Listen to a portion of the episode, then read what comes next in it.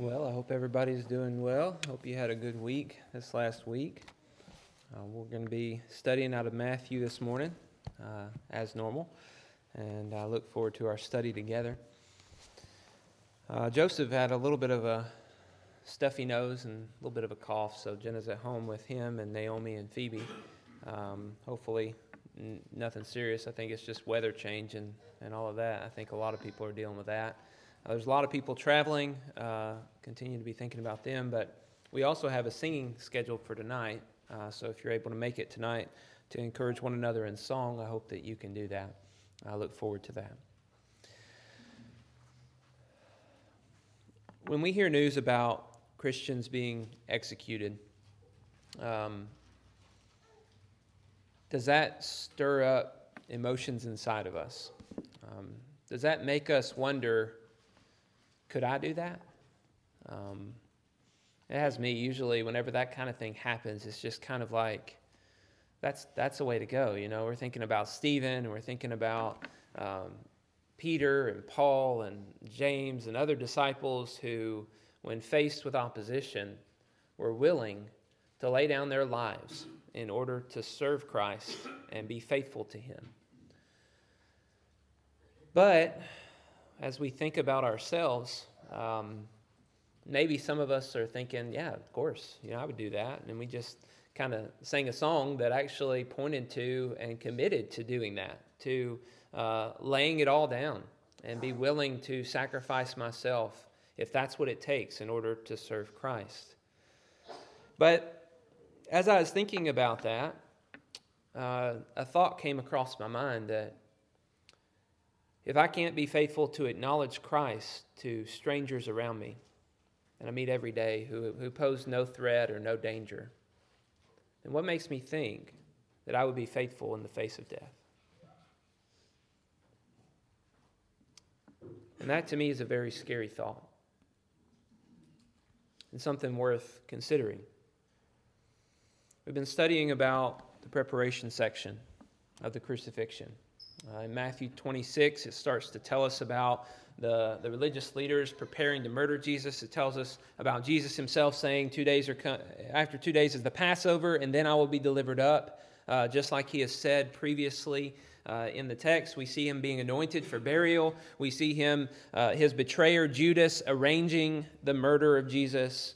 We see Jesus uh, establishing the Lord's Supper as a meal to remember him by as he is giving his body and his blood uh, for the forgiveness of sins. We've, we've seen all of that, and now we're starting to move further into the night of the last night of Jesus' life. In verse, uh, verse 26, I'm sorry, verse 30, it says, When they had sung a hymn, they went out to the Mount of Olives. Jesus and his disciples uh, had been together that night. He had told them about the betrayal. They've eaten the Lord's Supper. And then we read from John's text, uh, John's Gospel, chapters 14 through 17. He actually gives them a long uh, kind of a sermon, an explanation of what's about to happen to him. Uh, and he tries to encourage them in John 14 through 17. Uh, in verse 16, he said, I'm, I'm saying these things to you, in verse 1, I'm saying these things to you so that you won't fall away whenever I leave you, so that you'll be encouraged to know that I am going to bring you the gift. The Holy Spirit is going to be given to you, and it's going to reveal to you and help you understand all these things that are happening. And he's trying to encourage his disciples so that they won't fall away. And he's praying for them, and he's, he's desiring to help ease their minds over what they're about to go through. Throughout that text, we get the picture they have no idea. They're just asking question after question Where are you going? Why, are you gotta, get why do you have to go to the Father? Show us the way to the Father. Let us go too, in other words. Jesus says, You know the way. I am the way. And I've got to go in order to prepare a place for you. And all these wonderful, encouraging words. Uh, and then they end, before they go out to the Mount of Olives, they end with a song. I don't really know what that song is. Uh, in, in fact, in the Greek, the text says, when they had hymned, uh, they went out to the Mount of Olives. Uh, in the Passover meal, I read from tradition that uh, they would drink four cups of wine, and along with those cups of wine, they would be singing Psalms 113 through 118. Uh, those Psalms that are all about the rescue from Egypt and praising God for the salvation, the redemption that He's given them, and also calling for Israel to trust in the Lord for their salvation. And so maybe they were singing uh, Psalm 118, wrapping up those Psalms, or maybe Psalm 136, which repeats the phrase, His steadfast love endures forever. His steadfast love endures forever.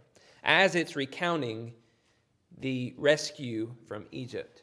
It repeats the phrase, His steadfast love endures forever. I don't really know what the song is, but I could see that being a song to go out on and to be thinking about. God's steadfast love endures forever. As they go up to the Mount of Olives, they get there and Jesus gives them some bad news. Verse 31 Then Jesus said to them, you will all fall away because of me this night. For it is written, I will strike the shepherd, and the sheep of the flock will be scattered. But after I am raised up, I will go before you to Galilee.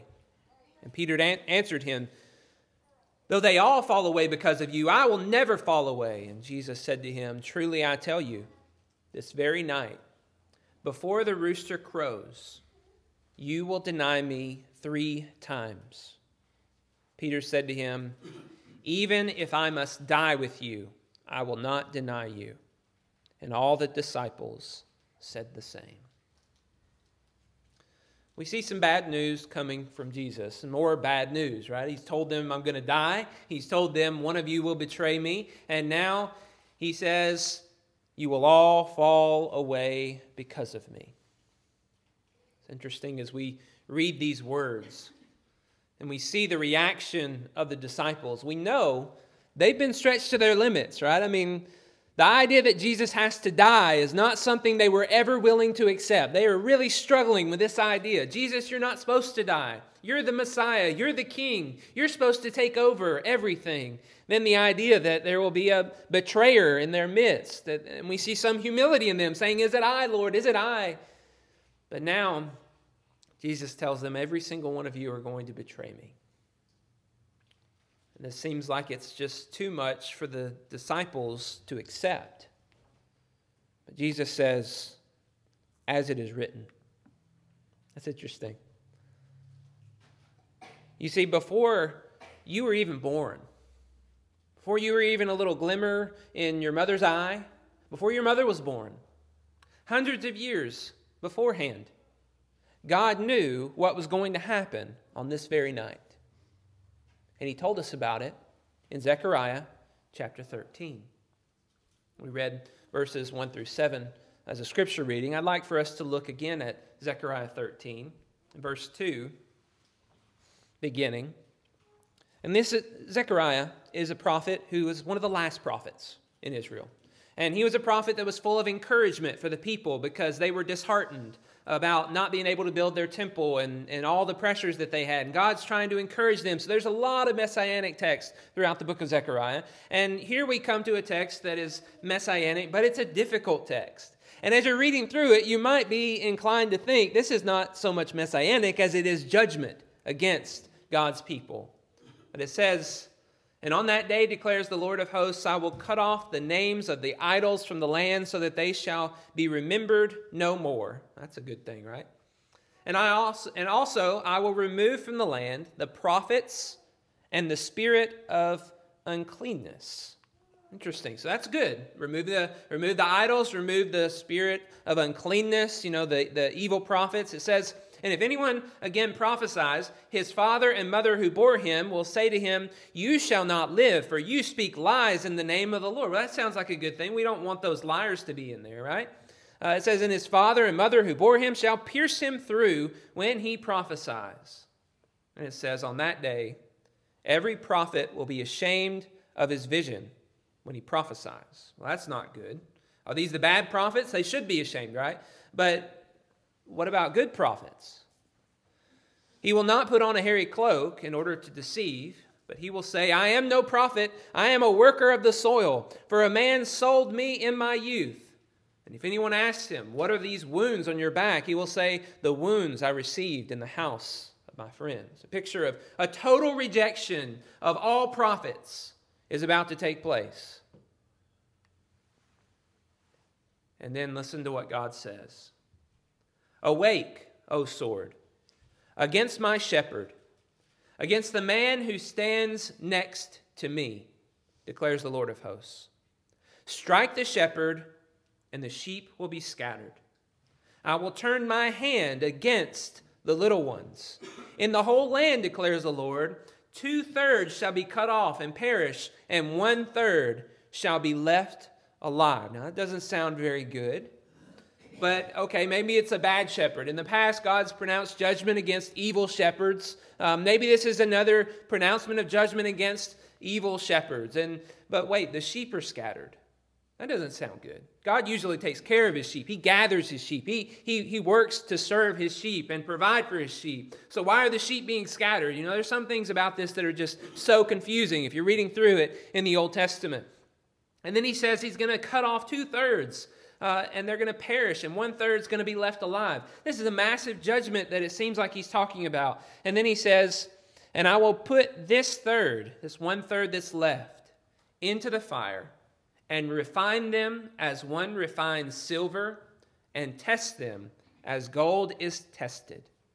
They will call upon my name, and I will answer them. I will say, They are my people. And they will say, The Lord is my God. We go through this prophecy in Zechariah chapter 13.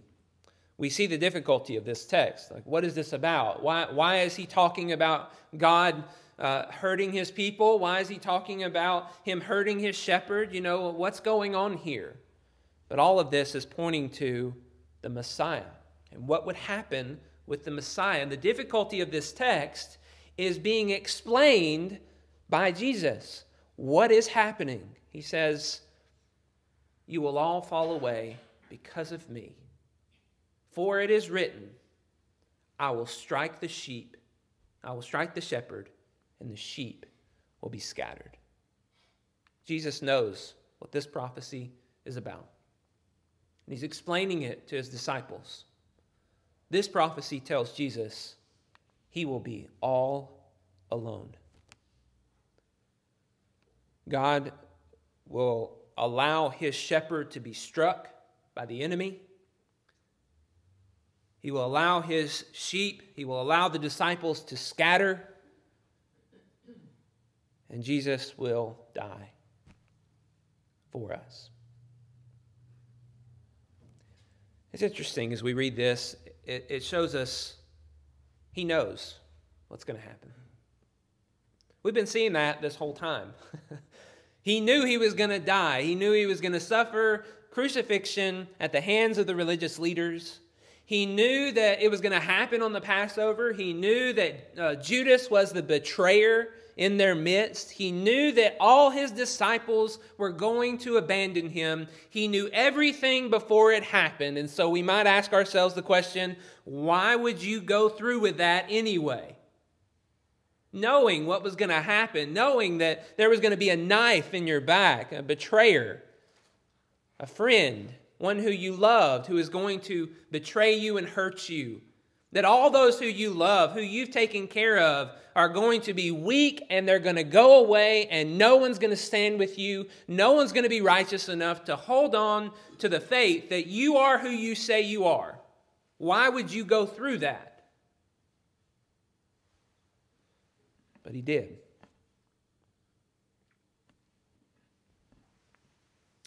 He didn't make the decision, okay, I'm going to go through all of this pain and suffering if one person will stand with me.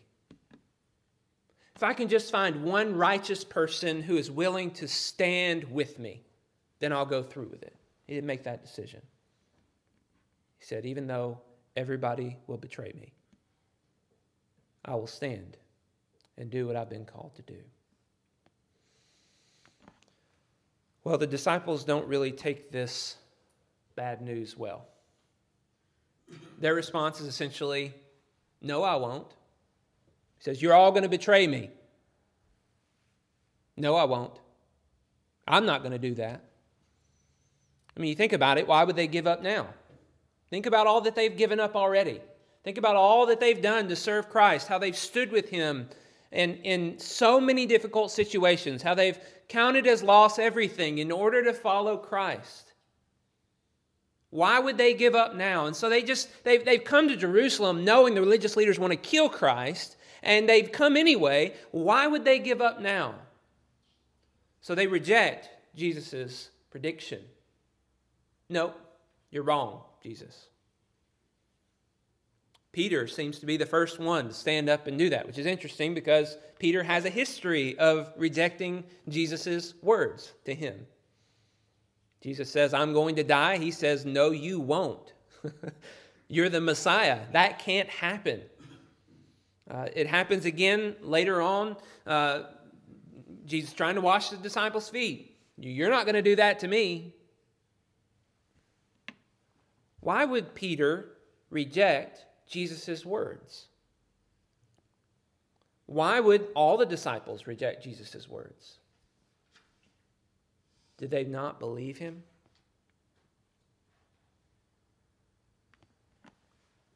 We see in this text, Peter is determined to stand out among the rest. Notice the words that he said in the first rejection. Uh, he says, Though they all fall away, verse 33, because of you, I will never fall away. Kind of throws everybody else under the bus, doesn't he? You see, he's making this last attempt to be the greatest. I'm going to be better than everybody else here. And Jesus has taught him about greatness. Greatness is not about appearing to be the, the greatest. It's not about the, the physical, the external, those kinds of things. It's about service. It's about humility. You know, and that's not what we see in Peter at all. He hasn't learned what greatness means. He's still putting himself first. He's putting himself out there as the greatest of his disciples, and he has no idea that before he can be first, he has to become least.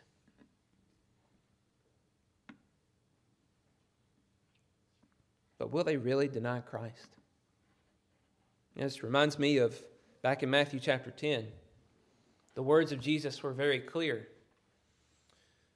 Jesus is talking to his disciples before they go out and they, they cast out demons and they preach the good news. And he tells them, So everyone who acknowledges me before men, I also will acknowledge before my Father who is in heaven. But whoever denies me before men, I also will deny before my Father who is in heaven. You just kind of wonder are they really going to deny Jesus knowing that that is what has been told them? That they must acknowledge Jesus in order to keep from being denied heaven, denied by God? Are they really going to deny Christ? Are they going to fall short in this way? Well, we're going to study about that, but the text doesn't move into the, their denial. It moves into Jesus' prayer in Gethsemane. And because I didn't really have time to go through all of the prayer in Gethsemane, I could probably spend two weeks talking about that. We're going to just kind of end our reading there. And if you know the story, you know what's going to happen. You know they're going to end up denying Christ. They're going to end up abandoning him. Uh, you can read that if you haven't, haven't read that before and see that is the case. Jesus' prediction is spot on. They will deny him, they will leave him. Uh, and, and Peter himself will deny Jesus three times. But what do we learn in this text?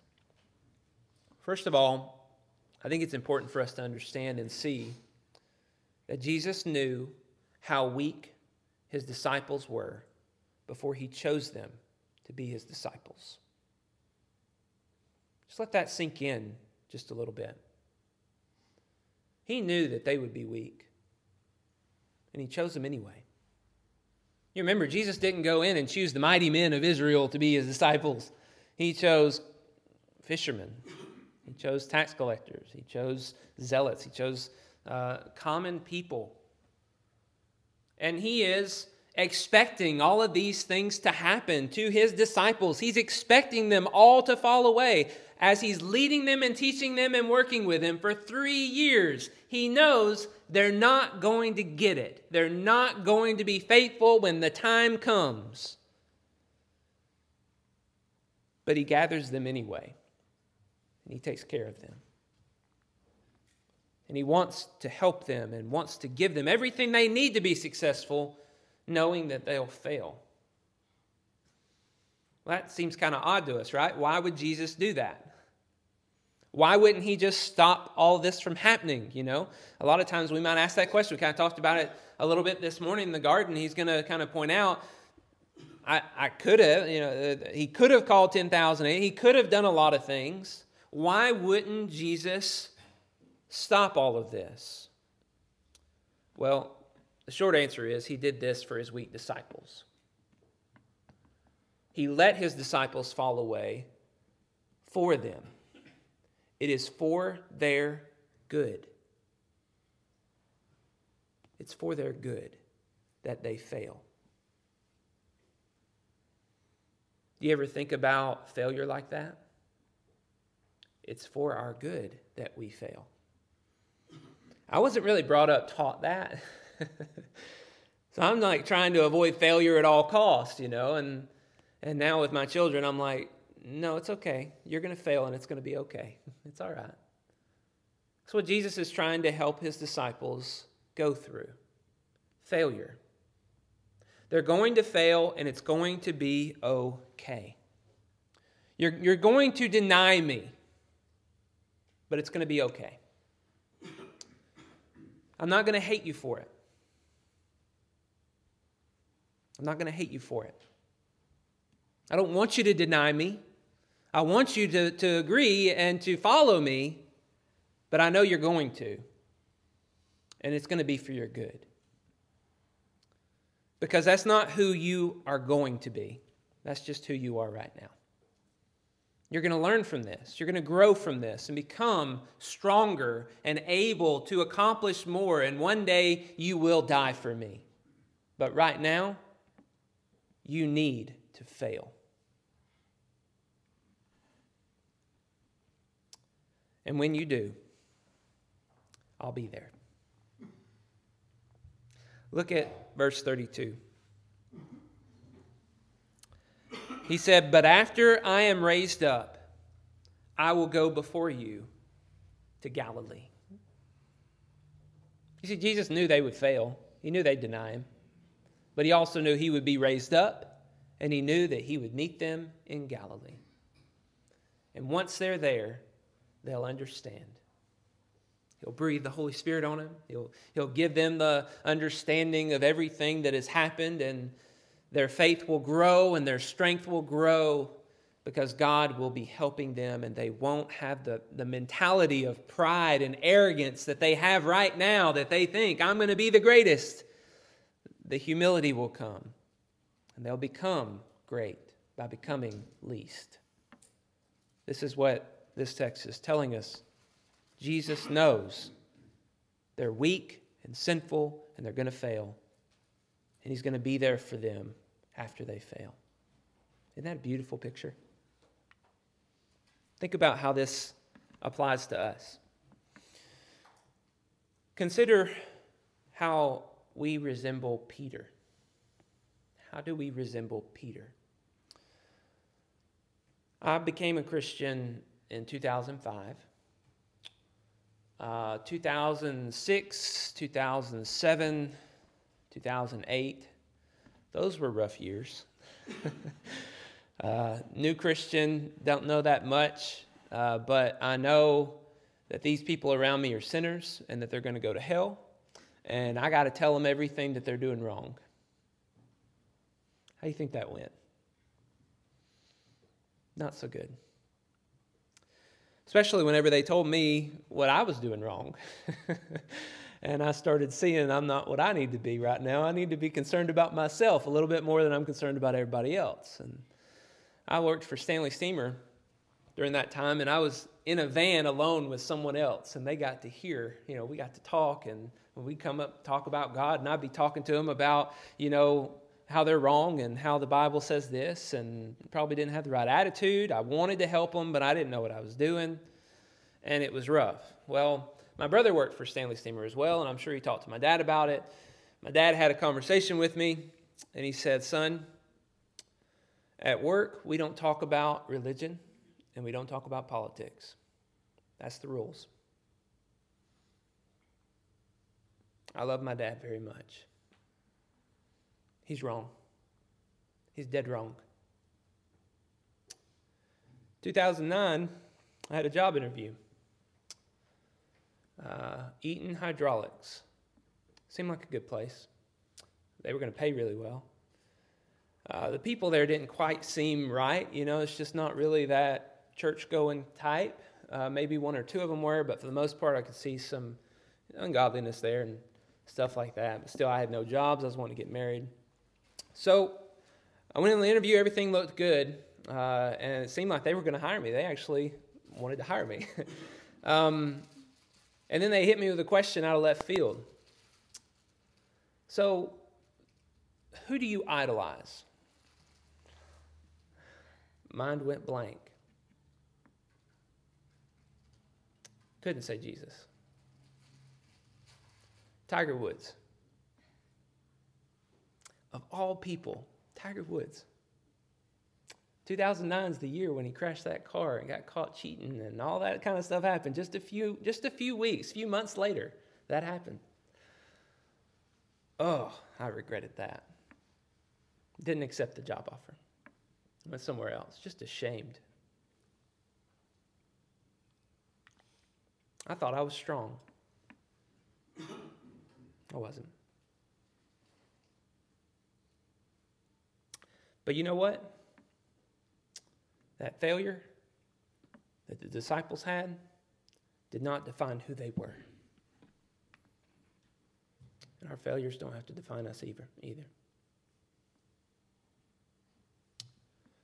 The beautiful picture that we have in this text is that Jesus is there on the other side of our failure, allowing us to go through it, knowing that we can grow from it, we can become stronger, that we can get to the point where we understand that that arrogance is ridiculous, that we should be people of humility, recognizing that we fail often, that we can't do this on our own, that we need God's help, God's strength to do what we're called to do. But what we, what we see in this text that's most wonderful to me is Jesus doesn't hate us for failing. The weakness in our flesh, he sees, he knows, he understands. The sincerity of our spirit to desire to obey God, to submit to his will, to do the things that he's called us to do, will work in us to strengthen us. We'll study, we'll learn, we'll perfect the craft, we'll grow in boldness and encouragement as we talk to one another, as we encourage one another, and we will bring people to Christ because God will work through us to glorify his name. We will acknowledge Christ before men. And that's what we're called to do. It's who we're called to be. I don't know your story. I shared with you mine uh, in some ways, things that I've never really shared with anybody, but you may have something very similar that you have done or gone through. And I hope that that provides you with some level of encouragement to get back out there, to let people know that you believe in Christ, that you worship God, that you love God, that He's amazing, that He provides for every spiritual need we have, and that they ought to be a part of this so that they can be blessed like we are. Don't have the attitude of the young Casey of pride and telling everybody they're doing everything wrong, but have the attitude of welcoming those who are lost because we're all lost without God and without Jesus as our sacrifice. If you're here this morning and you have not put on Christ and received the grace that He offers, it's available for even you. It's available for even me. And you can receive it and you can find grace to help you throughout your life and at the end, you'll have a home in heaven with God. If you're here this morning and you struggled and you need prayers, uh, don't be afraid.